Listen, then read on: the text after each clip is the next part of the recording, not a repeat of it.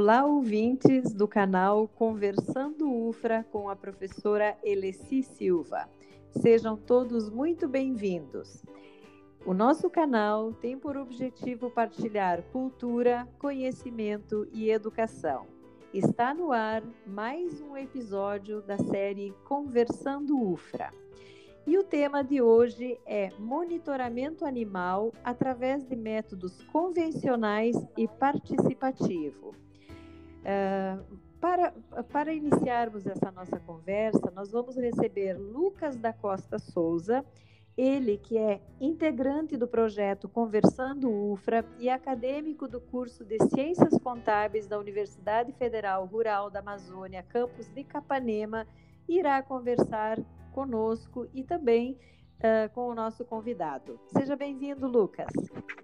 Professor, é sempre uma honra, né, estar tá participando do podcast, estar tá participando também do projeto, né, Conversando UFA. Eu agradeço a participação. Muito bem, Lucas, é uma alegria sempre grande poder contar com a tua colaboração. E hoje nós temos, Lucas, um convidado muito especial, ele que vai nos falar diretamente de Portugal, da cidade de Aveiro. É Rafael Potiguar. Ele possui graduação em bacharelado em biologia pela Universidade Federal Rural da Amazônia, campus de Capanema, é, portanto, nosso egresso. É membro do grupo de pesquisa e estudos socioambientais da Amazônia. É, durante a graduação, atuou na área de ecologia, com ênfase em geoprocessamento e sensoriamento remoto, e também na área socioambiental pesquisando a relação entre as comunidades tradicionais e os recursos naturais. Atualmente, cursando mestrado em Ecologia Aplicada na Universidade de Aveiro, em Portugal. Pesquisador em, em monitoramento animal. Rafael, meu querido, é uma alegria muito grande receber você. Seja bem-vindo. Oi, professora, tudo bem com vocês? Boa tarde. É, nossa, uma alegria, uma honra imensa é uma honra imensa ser, ser convidado para esse podcast. É, espero bater um papo muito bacana e ainda mais sendo um projeto da UFRA, eu sendo egresso, né? Realmente é uma felicidade que não tem como descrever. Muito boa tarde. É, que bom, que bom, Rafael. É uma alegria muito grande. Assim a gente poder ver os nossos filhos alçando voos bem longe, né? Você hoje em Portugal, uhum. na cidade de Aveiro, numa grande universidade uh, do, do outro lado do oceano, né? E o nosso bate-papo hoje vai ser, então, entre você, o, o, o, Lucas e eu, e nós vamos conversar a, a, respeito das tuas pesquisas, da tua, da tua estada aí em Portugal, enfim. Né? Lucas, Sim, é vamos você. lá. É uma honra, né, professora, ter o Rafael aqui como convidado, né? Agora ele está no mestrado, já é um homem mais um pouco mais importante, né? É, e como a gente sabe... É, como a gente sabe, em Portugal é, tem uma cultura totalmente diferente do Brasil, a língua é um pouquinho diferente, né, pelo sotaque. É, o jeito que as pessoas daqui vão é para se adaptar e elas demoram um pouquinho, né? Demora um pouquinho também a se adaptar à cultura, às comidas. É, conta pra gente, Rafael, como é esse processo que você saiu aqui do Brasil, né, da sua terra, e foi para Portugal. Como foi que se deu esse processo? Da onde foi que você tirou inspiração, né? Para poder Deixa... ir, ir para Portugal. Ele deixou açaí e trocou pelo bacalhau, né? É. Não, mas quando? Eu posso fazer a junção dos dois, mas trocar nunca.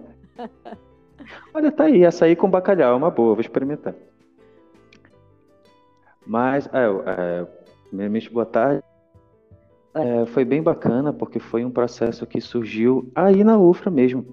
É, assim que eu, é, que eu comecei a estudar aí na UFRA, pelos primeiros anos, é, eu tive aulas com a professora Juliana Nina, é, a, qual, a qual deu aula para a nossa turma de biologia, né, os primeiros de, de Capanema, primeira turma, e doutorado dela aqui mesmo na Universidade de Aveiro. Então ela foi uma das primeiras pessoas que nos incentivou, né, não só a mim, como a turma toda, a, a ampliar os horizontes, né, digamos assim, a ter essa experiência fora, a, a, e sempre nos explicava que era bom para o currículo, bom pessoalmente. Então, foi um dos primeiros incentivos né, que eu recebi dentro da academia para poder. É, para poder ampliar minha visão e para e para ter nascer a vontade, digamos assim, de de estudar fora. Aos poucos eu fui tendo também outras inspirações, como o professor Valério Gomes da, da UFPA, é, e isso foi cada vez alimentando mais a, a minha vontade de sair do Brasil. É, não, lógico que eu não gosto do Brasil, eu, eu, eu, amo minha terra e tenho universidades incríveis, mas realmente eu sempre tive essa vontade de sair e conhecer outros lugares, ver como é que é, conhecer outras pessoas e, e toda a carga é, é, cultural né, que elas carregam, carga cultural, carga acadêmica, e isso acredito que enriquece muito a gente, tanto academicamente, né, nas pesquisas e tudo, como pessoalmente também. É, e, só que, eu estou indo de forma lógica, tá, gente? Só que é, eu não sabia direito para onde ir, né? De, até ali, meados de 2016, 2017, que foi quando eu terminei a faculdade. É, em paralelo a isso, nesse mesmo tempo, é, eu sou de uma cidade chamada Ourém, né, que tem uma cidade irmã, com o mesmo nome aqui em Portugal, e essas cidades estavam tendo, estão em processo ainda hoje de estreitamento de laços.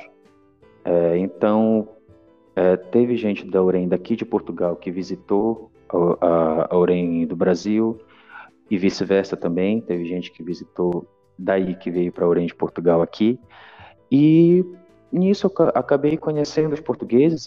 Teve um que se tornou muito meu amigo, que também estudou aqui em Aveiro e foi me falando como é viver, como é a, a, as universidades, o modo como funciona. Então, deu a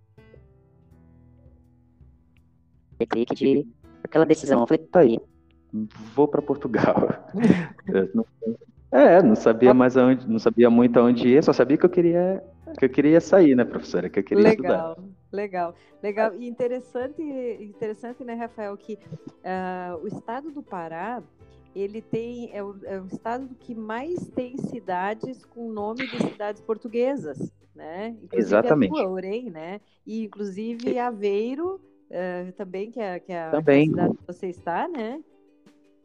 Isso, Aveiro também. Eu, eu vim conhecer uns anos atrás só, professora, que Aveiro é, tem uma correspondente brasileira também que fica ali pelo meio do estado, do estado do Pará. Uhum, exato, exato.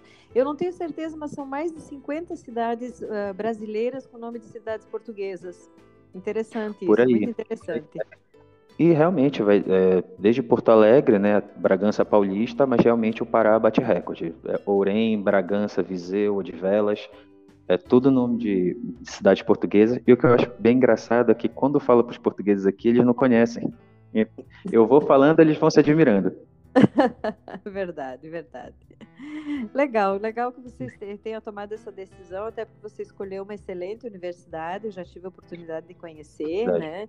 Alguns anos atrás, a cidade é belíssima, muito acolhedora, muito linda. E com... Ah, com certeza.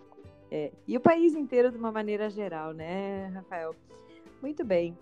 Uh, vamos, vamos então dar continuidade na nossa conversa aqui, né? Já, a gente já sabe como é que você foi parar aí, que essa experiência está sendo excelente para você, né? E Nossa. vamos ver agora como é que foi assim o teu contato com a universidade, como é que você iniciou as tuas atividades, né? Sim, sim, vamos. É, era, era... Inclusive, eu também ia falar um pouco do, sobre esse ponto de como se deu os processos, né, é, os trâmites para eu, eu chegar até aqui na universidade. É, todo o processo ainda se deu no Brasil, realmente. É, no caso, depois que eu tive esse contato mais a fundo com os portugueses e, e eles me apresentaram um pouco do país e a universidade, eu fui, é, fui buscar, fui atrás da, dos portais da, da universidade, de ver como funcionam as inscrições, o processo seletivo, tudo. E, e, realmente a universidade ela tem um portal assim bem didático, digamos assim, é muito fácil você é, é, achar o que você quer, desde que seja investigação ou, ou, a aba de viver aqui em Aveiro, né? Eles fazem um panorama não só da universidade como da cidade também. É bem didático, eu recomendo. É, quem tiver o interesse também procurar o portal da universidade. E foi por lá que eu fiquei sabendo das é, de como funciona o processo seletivo, é, as análises de currículos que ele pedem, como funciona a questão para um aluno internacional ir, porque, lógico, tem, tem certas burocracias, questão de visto, de, de mas assim, realmente não é nada de, é, de outro mundo. É, é, chega a ser um pouquinho assim difícil por causa da burocracia, né? A gente sabe que às vezes é necessária, uhum. mas ao mesmo tempo que é necessária, atrasa um pouco. Claro, mas claro. não é.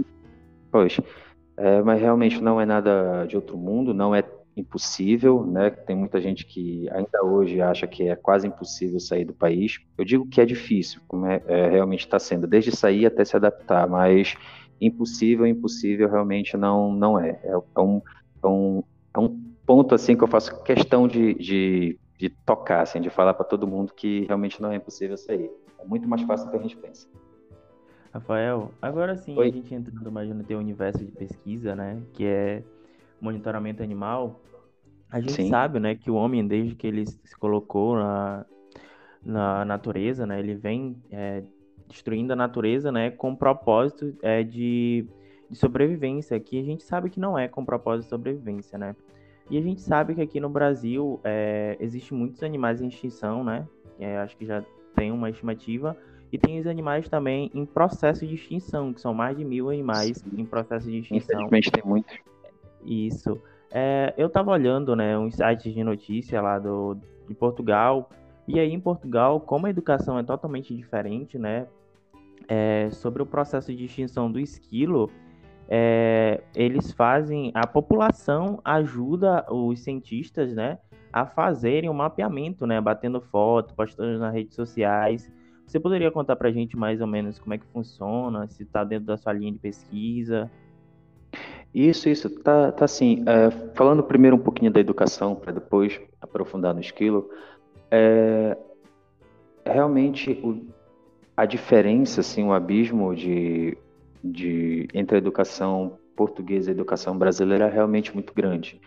É, eu costumo falar assim que um, um pouco que Portugal é um Brasil melhorado, assim, porque realmente o povo é, tem um, certas nuances que são parecidas, é, sem falar, lógico, a língua também, só que aqui realmente a coisa tem mais estrutura e, e funciona, né? A, no que eu digo assim, a educação é muito levada a sério aqui pelo, é, pela sociedade, pelos governantes, por tudo. Então, é, pelo que eu pude perceber, né, quase dois anos que eu estou aqui, é, é, uma educação, é uma preocupação com a educação que vem de base.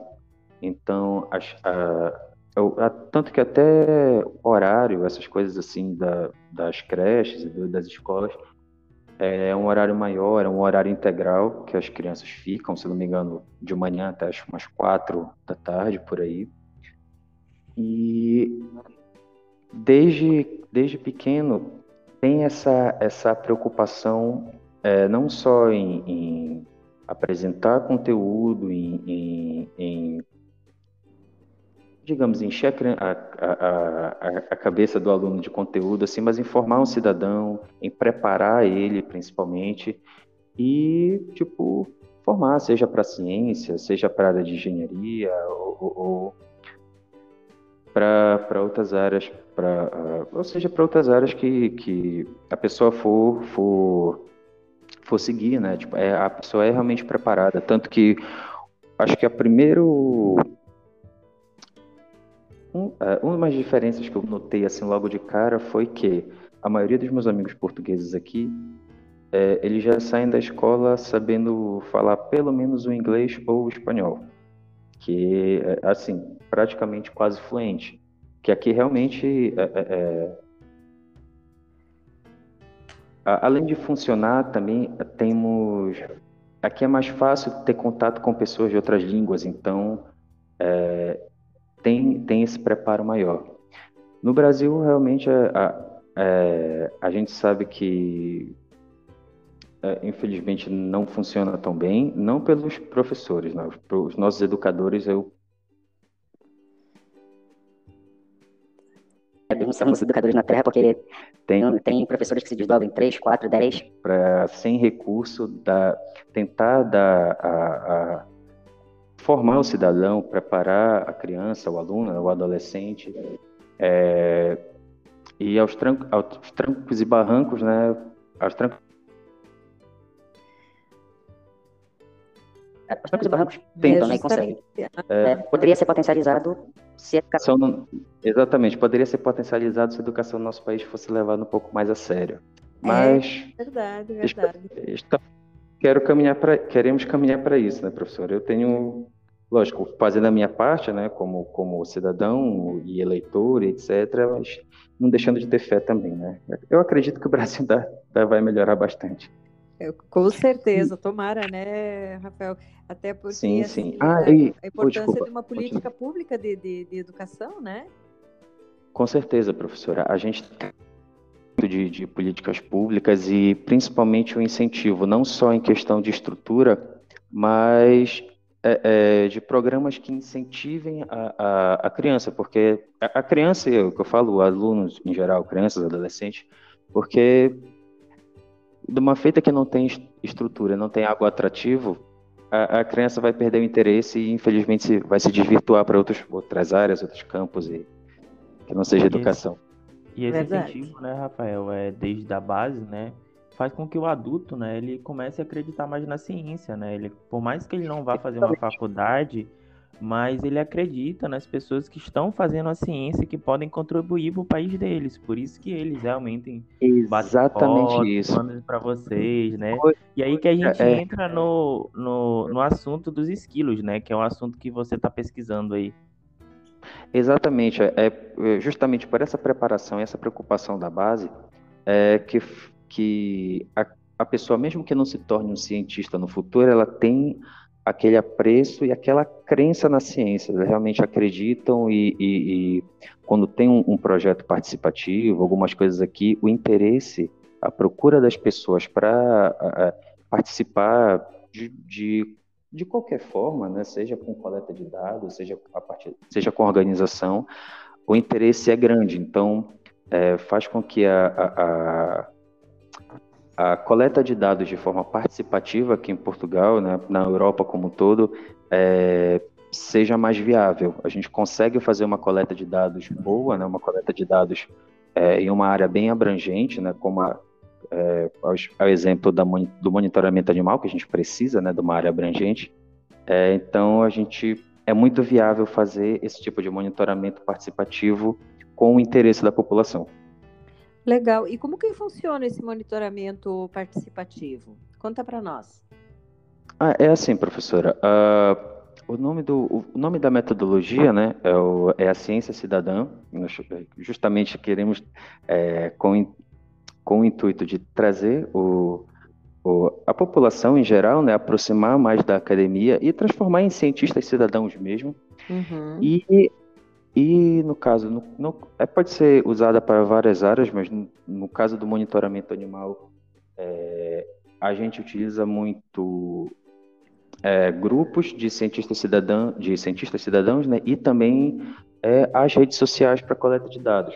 A pessoa, no caso, o cientista cidadão, onde, onde seja seja na zona urbana, zona rural, algum canto que ele esteja, é, ele, ele pode avistar né, a, a, a nossa espécie alvo, que no caso uh, é o esquilo, e uh, no caso do, do, projeto, do, o projeto Esquilo Vermelho, que é o, o que os dados, base de dados que nós estamos usando, é, os avistamentos foram registrados e, e uh, todos os dados, tipo onde, é, em, que, em que parte do dia, como foi registrado, é, é, é feito através de um, de um, questionário onde a pessoa é, respondia na página do projeto, no Facebook. E, além disso, né, a, a página tem lá todos os, os, os dados, né, como o, o, o, o correio, o correio da, da, sede do projeto, né, o endereço, que no caso era aqui na Universidade de Aveiro, é, é, e-mails e outras coisas assim, para caso, além da fotografia e além da, das da, dos dados né, de avistamento, as pessoas mandassem também outras amostras de presença do esquilo, como, é, como pelos, é, fotografias de, de, de, de, pegadas, ou até, no caso, é, é a, a, a, algum, algum rastro, alguma incidência que o esquilo realmente que há a presença do, do animal alvo ali. Olha que interessante. Dessa forma, então, as pessoas, a comunidade acaba se envolvendo com a pesquisa, né? E Sim. fazendo essa ciência cidadã. Muito interessante, muito interessante muito. mesmo. É, no caso, é, foi um, um, um essa metodologia é, participativa específica foi uma coisa que realmente eu me admirei bastante quando cheguei aqui, é, justamente devido essa essa aproximação, esse, esse interesse que a população tem em, em participar. A gente, eu e aí na UFRA, né, trabalhando com, com desde sempre com projetos participativos, né, na comunidade Segredinho e no, no Broca, em outras comunidades, assim, é, chegar, chegar aqui e ver uma coisa, a, a, uma coisa boa, eficiente, parecida, é, é realmente é, é, realmente bem feliz e bem gratificante. Eu fiquei muito bacana de, de ver a existência de um de um projeto participativo dessa, é, ocorrendo né, aqui dessa magnitude, porque no caso a, os dados que nós temos eles pegam registros de toda Portugal, não só de um não só de uma região específica. Certo. Rafael, como a gente sabe, né, os esquilos eles comem, né, plantas, árvores, sementes, nozes. E eles têm uma peculiaridade interessante, né? Às vezes eles se esquecem, né? Suas nozes derramadas pelo chão, ou às vezes eles vão, enterram, né, para comer no inverno e acabam se esquecendo. E isso contribui para o reflorestamento. Você acha que é, com essa com essa demanda, né, de esquilos agora, né, em Portugal, é, você acha que teve um reflorestamento muito maior das áreas que estavam desmatadas em Portugal? Olha, eu acredito que sim, é, porque algumas leituras que eu estava fazendo recentemente é, mostram que o esquilo, o, o esquilo vermelho, né, ele foi extinto de Portugal. Gente, é, eu posso adentrar nesse, nesse assunto daqui a pouco, mas é, da feita que ele foi é, recolonizando, digamos assim, a, a, a, a, recolonizando a área, né? No caso houve ou já essa é a primeira recolonização natural, digamos assim, que houve ali pelos anos 80. Já, tem, já houve outras recolonizações, ou tentativas, né? Ali no final do século XIX, início do XX, é, porém não foram bem sucedidas. É, e, a, e essas, essas recolonizações aconteceram, essas agora, né, bem sucedidas, aconteceram nos anos 80 e anos 90 e, e foi realmente nessa na mesma época que Portugal foi é, recuperando as áreas de hábitat que haviam sido bem degradadas, bem, bem desmatadas, né? Realmente para para uso de madeira e outra o uso da madeira e outra utilizações do solo. E, e outro, fator, outro fator que, que é bem interessante é que, ao mesmo tempo que essa recolonização do esquilo está acontecendo, uh, está havendo um, um evento. Um, não, fenômeno, a palavra que eu estava procurando. Estava vendo um fenômeno, está ocorrendo um fenômeno social aqui em Portugal, que é um êxodo rural, onde as pessoas estão saindo do interior e indo para áreas urbanas, uh, massas urbanas que ficam uh, mais próximo à costa. Então, o esquilo, é, acredito que isso deva ter, digamos assim, pode, possa ter influenciado, a, a, além de pode, poder ter influenciado a expansão do esquilo, né, a, a reintrodução dele, é, é, essa, essa reintrodução, por sua vez, é, é, aumentou a questão da, do reflorestamento natural do esquilo.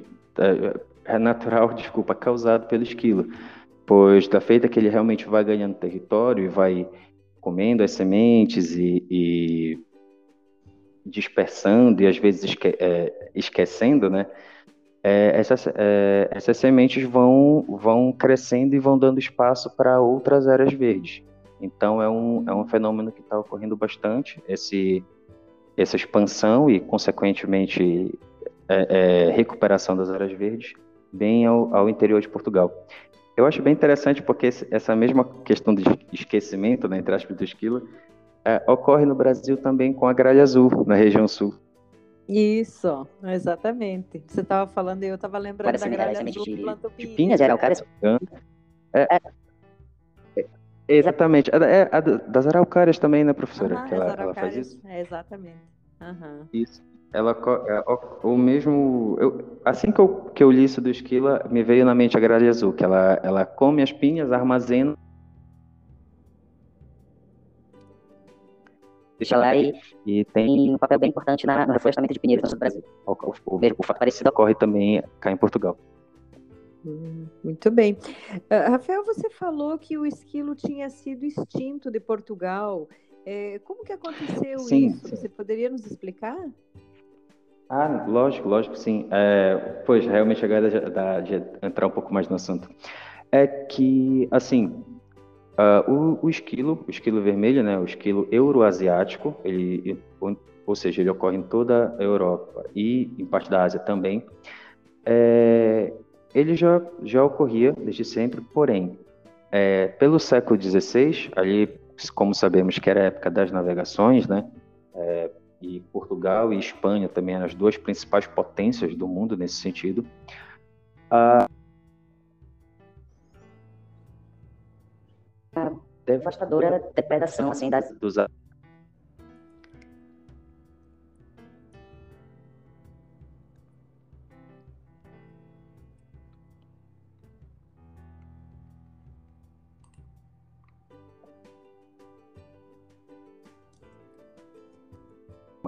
no achismo agora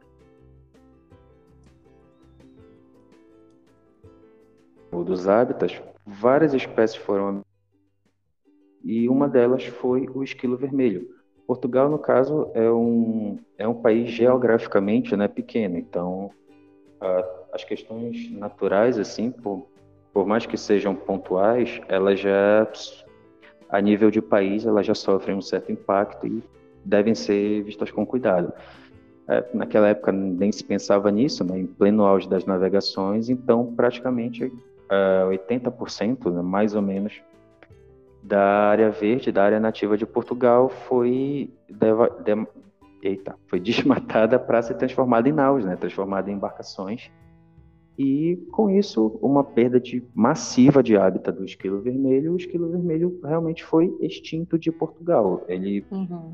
Desde o século XVI, ele, que ele não existia em terras portuguesas e também é, em, em, áreas da Espanha. Ele não chegou a ser extinto da Espanha, porém também é, como a Espanha também era uma potência naval e teve sua área verde bem depredada, e em parte da Espanha, principalmente ali a parte central, que hoje também é mais, uma das mais populosas, e é descendo ali para a região sudoeste, que faz fronteira com Portugal, é, o esquilo também uh, deixou de existir, tanto que até hoje são áreas assim de, de não são as áreas de maior incidência. O esquilo foi bem, foi bem é, afetado, digamos assim, em Portugal e em parte da Espanha.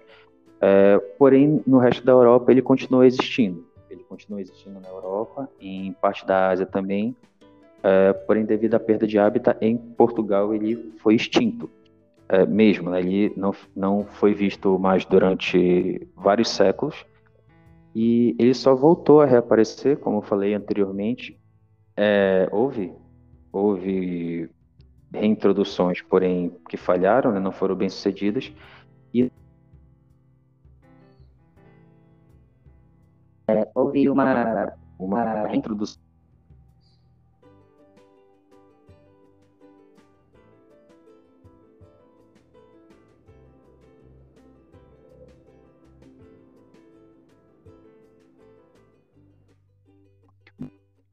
Logo acima de Portugal tem a região da Galiza, uma região espanhola onde o esquilo era bem, bem presente. E à medida que o hábitat foi se recuperando né, no, ao norte de Portugal, uma região que tem muitos parques também, como o Parque de Montezinho, é, o esquilo foi vindo para o sul, saindo da região da Galiza, entrando no, no, na região norte de Portugal e foi se expandindo. Realmente foi se expandindo ali uh, primeiramente pelo sul, na região do Braga, Porto, descendo um pouco cá para Aveiro também. Uh, isso nos anos 80.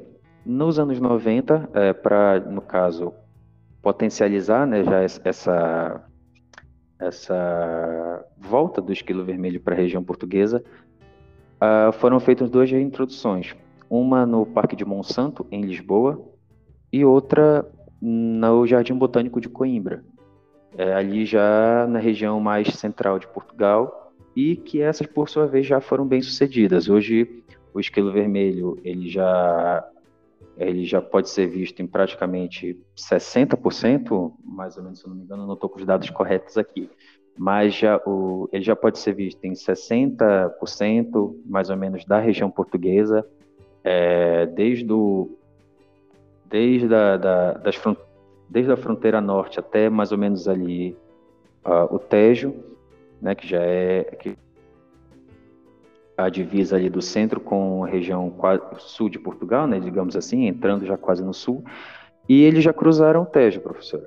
Já uh, ainda estão em expansão ali pro, um pouco para o sul, mas já há registro do esquilo vermelho por ciência cidadã ali, ali já ao sul do Tejo. No famoso Alentejo. No, exatamente, na região do famoso Alentejo. Exatamente. Região belíssima de Portugal. Mas olha só que interessante você fazendo essas colocações, né? A, a, a importância da, da, desse trabalho de pesquisa que vocês estão fazendo, né? De, de, monitoramento, né? Da, da, da repovoação desse, desses animais. Até porque assim a gente, a gente sabe que é, no, no mundo todo, de uma maneira da região amazônica, né? A região, a região uhum. onde nós estamos. Você está em Portugal, nós estamos aqui na Amazônia. E, e, o Brasil também tem um número muito significativo de espécies em extinção e nós aqui estamos com um desmatamento bastante vigoroso né, da floresta amazônica e isso certamente vai levar a inúmeras tô, tô espécies à extinção. Né? Pois. É, isso é, isso é um, é um problema. Quem sabe se você vai nos trazer alguma solução depois que você fizer terminar essa tua pesquisa por aí, né, Rafael? Não, o, o, o plano, o plano assim a longo prazo é, o plano a longo prazo é esse. É, infelizmente, professor, eu estou acompanhando sim todas as, a, as notícias aí do Brasil. É, por mais que eu esteja aqui, então eu sou muito assíduo das redes sociais e sites de notícia, então boa parte do que eu vejo ainda é, é ainda do Brasil. Ainda não, né? Sempre foi coisa do Brasil. E é realmente uma, uma, umas notícias muito tristes que eu tenho acompanhado. É, nós falamos de educação mais cedo e principalmente a questão da descrença da ciência, não só nas questões ambientais, mas também na questão Covid, né, que estamos enfrentando agora. E é realmente é, é, eu não consigo dizer se é, é, se é pena, se é preocupante. É, é, acho que é um pouco dos dois. Eu sinto realmente muita tristeza e muita pena, e é muito preocupante que a ciência no Brasil esteja tão, tão desacreditada. Uh, nós temos realmente muitas espécies no Brasil que correm risco de extinção. É, muitas, talvez, podem estar correndo risco que a gente nem tenha descoberto ainda. Sim. A gente sabe, a gente sabe que o Brasil realmente é um, um uh, um, ponto, assim, uma potência sem igual na questão de biodiversidade. E, é, e no caso, uma, uma metodologia que nem essa, uma metodologia que, que, que utilize assim, das, das pessoas, do interesse das pessoas para com a academia e é, que por isso consiga abranger uma grande área, né? É, seria muito importante que a gente realmente conseguisse pegar é, pessoas que não só têm interesse pela ciência, mas tenham também aquele, aquele sentimento de identidade, confirmação com o lugar, que eu, eu acredito que isso, é, na questão de preservação, conscientização, ajude bastante, porque da feita que a, a, a pessoa se identifica, ela realmente quer proteger, ela quer, ela primeiro quer conhecer o lugar onde ela está e a partir do conhecimento vai querer proteger com certeza. Então, com certeza, consciência cidadã, né? Sim, eu justamente eu, é, é, pegando um projeto de é, no caso, primeiramente conscientização, acredito que seria o, o mais importante, assim, para é, realmente falar, é, através do diálogo, conscientizar as pessoas, né, preparar um terreno e junto com a ciência cidadã para a gente a partir daí fazer realmente o monitoramento que é, infelizmente está precisando e é para tudo. Eu estou aqui trabalhando com monitoramento animal, mas serve para monitoramento de para monitoramento de flora também, espécies né, de flora que estão ameaçadas de extinção, é, monitoramento de qualidade de rios e, e, e lagos que há no Segredinho tem um lago realmente muito bonito de, de biodiversidade de história e a nossa região como um todo. Então acredito que é, para o Brasil e especialmente, né, o coração um pouquinho também fala mais alto para a nossa região, é, seria de extrema importância um projeto desse tipo. Nós já temos, né, a gente, a, a, eu tive a, a, felicidade de trabalhar com a senhora, com o professor Luiz, no, no, no projeto de, de extensivo, né, projetos de participa participativos também na, na, na UFRA, e nós já temos, nós já temos projetos participativos, mas a, a, um projeto como a Ciência Cidadã, acredito que seria uma grande soma, professora, nesse trabalho que já vem sendo feito. É, é engraçado que eu estava lendo também sobre como surgiu, como veio a Ciência Cidadã, e a Ciência Cidadã, ela existe realmente no Brasil, é a metodologia específica, né? A Ciência Cidadã específica. Ela existe no Brasil, porém ainda é muito tímida, digamos assim. Não, não há tantos projetos e, e não há não há um desenvolvimento muito grande. Ela realmente tem um desenvolvimento maior aqui na, e nos Estados Unidos e pois é, é a, gente, é, a gente pode ver né, através de vários projetos que existem aqui que ela dá resultado. Então pegar um, um, um projeto desse tipo, desse porte, levar é, juntamente com conscientização que a gente precisa e levar para o Brasil eh, seria uma grande soma para os projetos que já vem acontecendo. Não é, tenho a mínima dúvida, né, Rafael? Não tenho a mínima dúvida. E aproveitando isso, né, Lucas, o nosso projeto aqui, ele tem essa característica, não é verdade? Sim, exatamente. Nosso projeto, na verdade, ele tem a mesma característica que o Rafael está falando. A gente faz a metodologia participativa é, sempre, sempre, sempre com o intuito né, de trazer a sociedade para dentro do nosso projeto. Tanto aqui no podcast, que a gente já entrevistou tanta gente de fora que não são acadêmicos, né, professora? Exato. E assim, eu, eu vi, eu vi. Muito... E assim também, eu fico muito feliz porque o Rafael, ele saiu do Brasil, mas o Brasil não saiu dele, ele ainda tem a vontade de voltar para cá e fazer mudanças, né? É o que o nosso país precisa. As pessoas, às vezes, Exatamente. elas fogem do nosso país mas elas não querem voltar e fazer a mudança, elas não querem introduzir os seus conhecimentos de fora dentro do nosso país. E é muito interessante isso, Rafael. Eu fico muito grato é, por estar conversando com você, fico muito grato também por você estar participando do podcast. Muito, muito bem, Rafael. Interessantíssimas essas colocações que você nos fez aqui. Eu gostaria de saber, nossos ouvintes com certeza também, é, a tua pesquisa já está em andamento há bastante tempo, você já está praticamente na parte final, né? O que mais que você gostaria de contar para os nossos ouvintes a respeito da tua pesquisa? Sim, pode ficar bem à vontade, falar, falar o que você acha que seja importante que a gente possa ficar sabendo. Não, tudo bem, professora.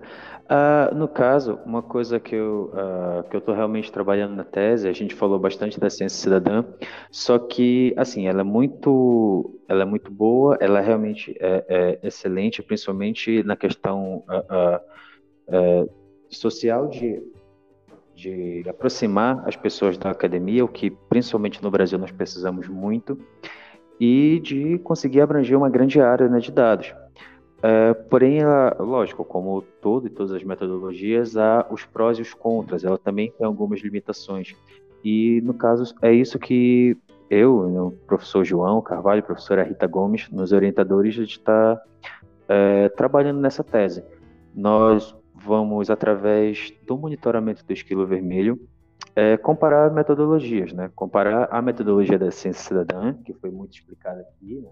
falamos bastante, e também com metodologias convencionais, que são armadilhagens fotográficas, que já são amplamente utilizadas, acredito que no mundo todo, e, e que são, são as mais utilizadas para o monitoramento animal, realmente, que é, é acredito que alguém, quem, para quem não está familiarizado, são uh, basicamente nós é, separamos uma na eita desculpa. Nas é, nas metodologias convencionais né que eu estou, que eu vou explicar. Ah, nós quem não está para quem não está ah, familiarizado assim tal que não é da, do ramo da biologia e tudo ah, nós praticamente separamos uma área que nós consideramos ser uma área chave uma área uma área propícia para o nosso animal alvo né?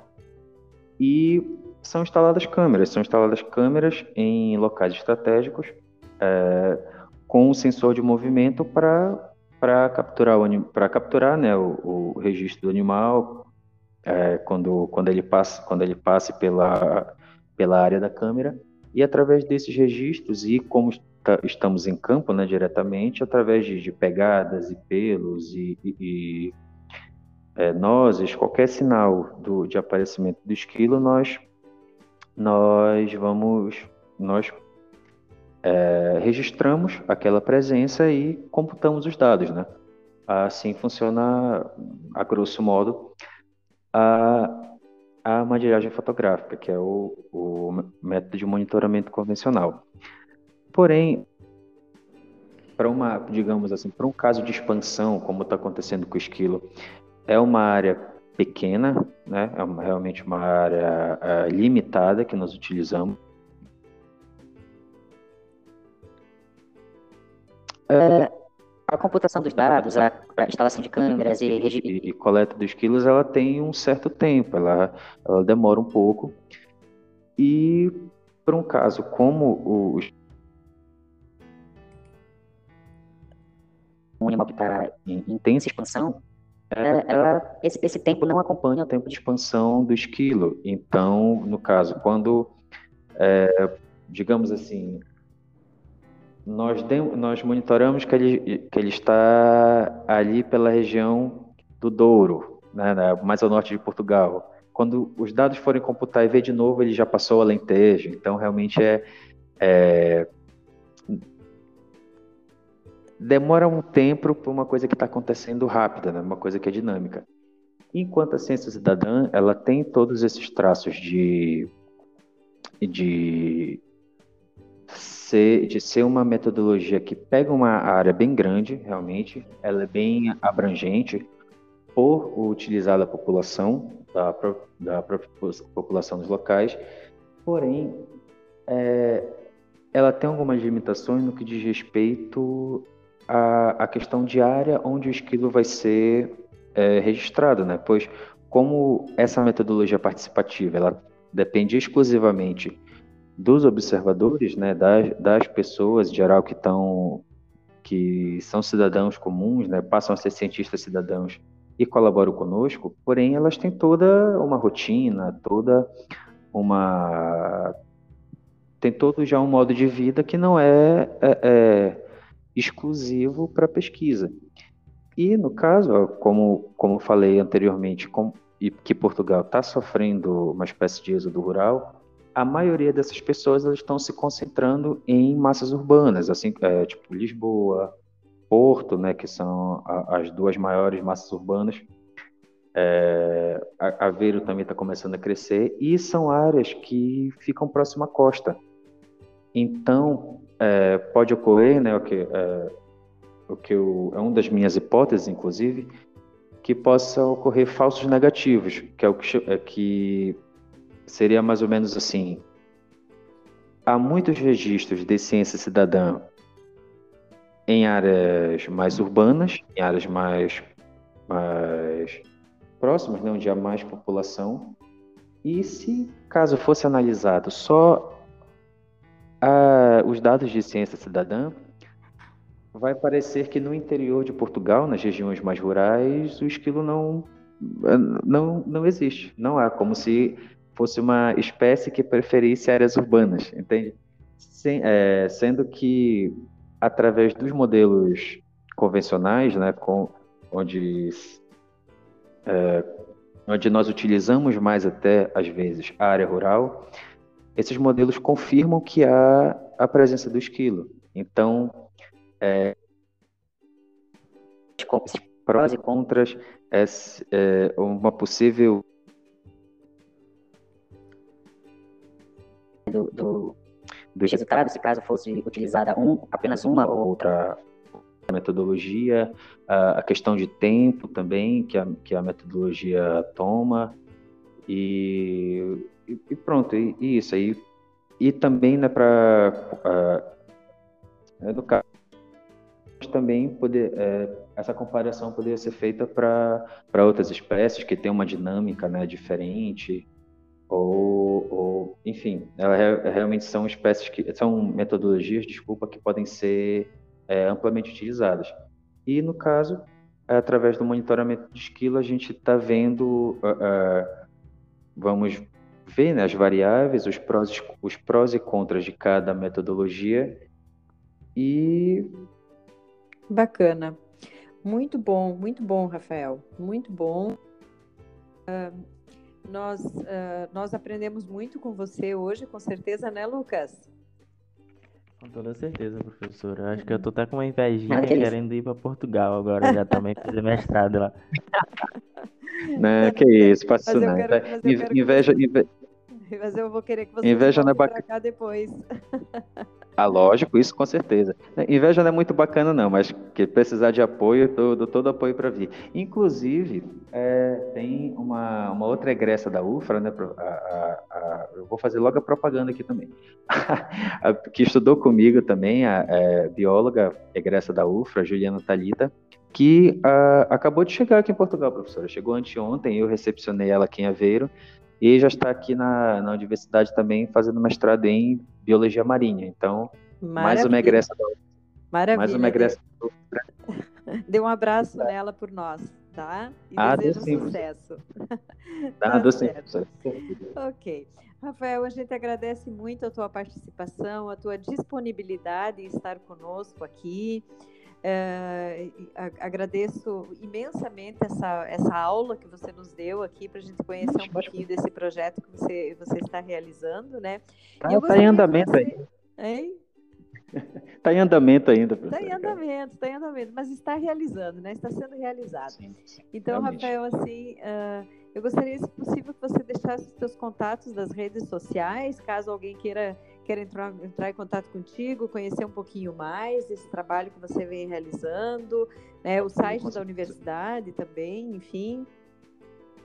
Ah, sim, sim, deixo com certeza. É, é, e também, né, a, a, eu, é, o Lucas brincou de, de, de vir para cá e etc., mas é, é, é, realmente isso. Quem tiver o interesse de vir, ou não para Portugal, mas para é, é, ter a experiência também, né, de sair um pouco de casa. Claro, claro, esse intercâmbio é extremamente importante. Extremamente hum. importante, professora. Realmente eu, eu tá, eu estou crescendo muito pessoalmente e academicamente também. Então, assim, quem puder, quem realmente se interessar e, e, e, e querer ter essa experiência, olha, realmente eu, eu indico muito. Então, no caso, como estou por aqui, eu estou tendo essa, a, essa experiência, é, e quiser saber como faz para vir, como funcionam os processos seletivos e tudo, é, eu tenho minhas redes sociais, eu, como o professor Luizinho disse em uma reunião que tivemos, eu sou um, um frequentador assíduo das redes sociais e, e, e pronto,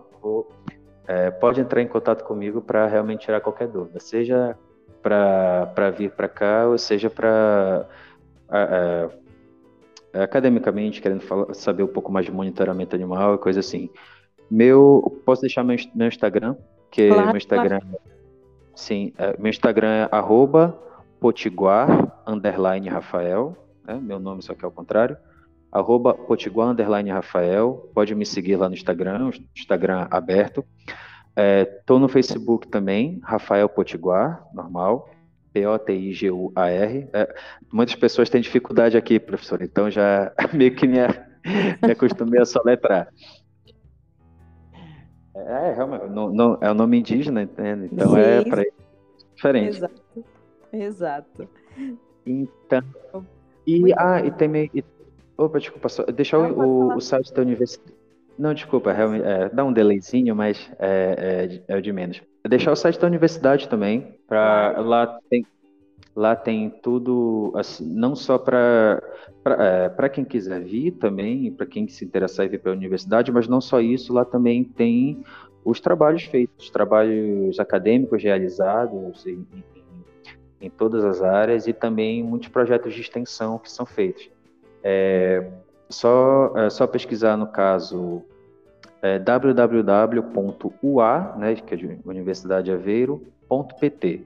É bem simples www.a.pt ou então pesquisar no Google Universidade de Aveiro que vai que vai já reencaminhar lá para o site.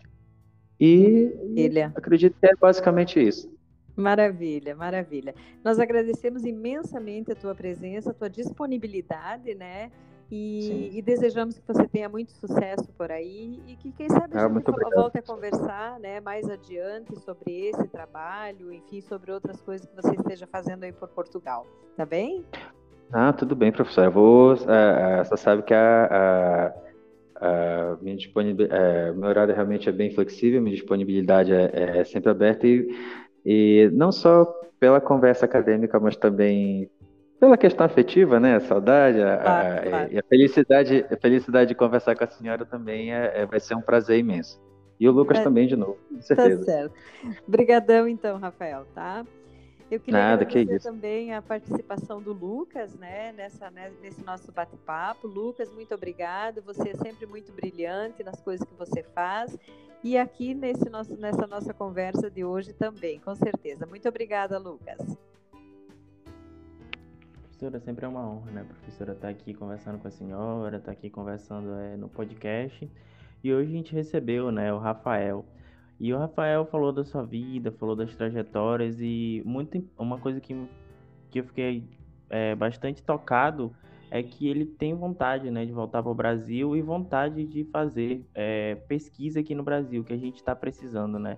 Vontade de fazer as pessoas é, olharem para a pesquisa, olharem para a ciência de uma maneira totalmente diferente, que é o que está acontecendo nesse processo político que a gente está no Brasil, que o desinteresse pra, pela ciência está um pouco escasso, né?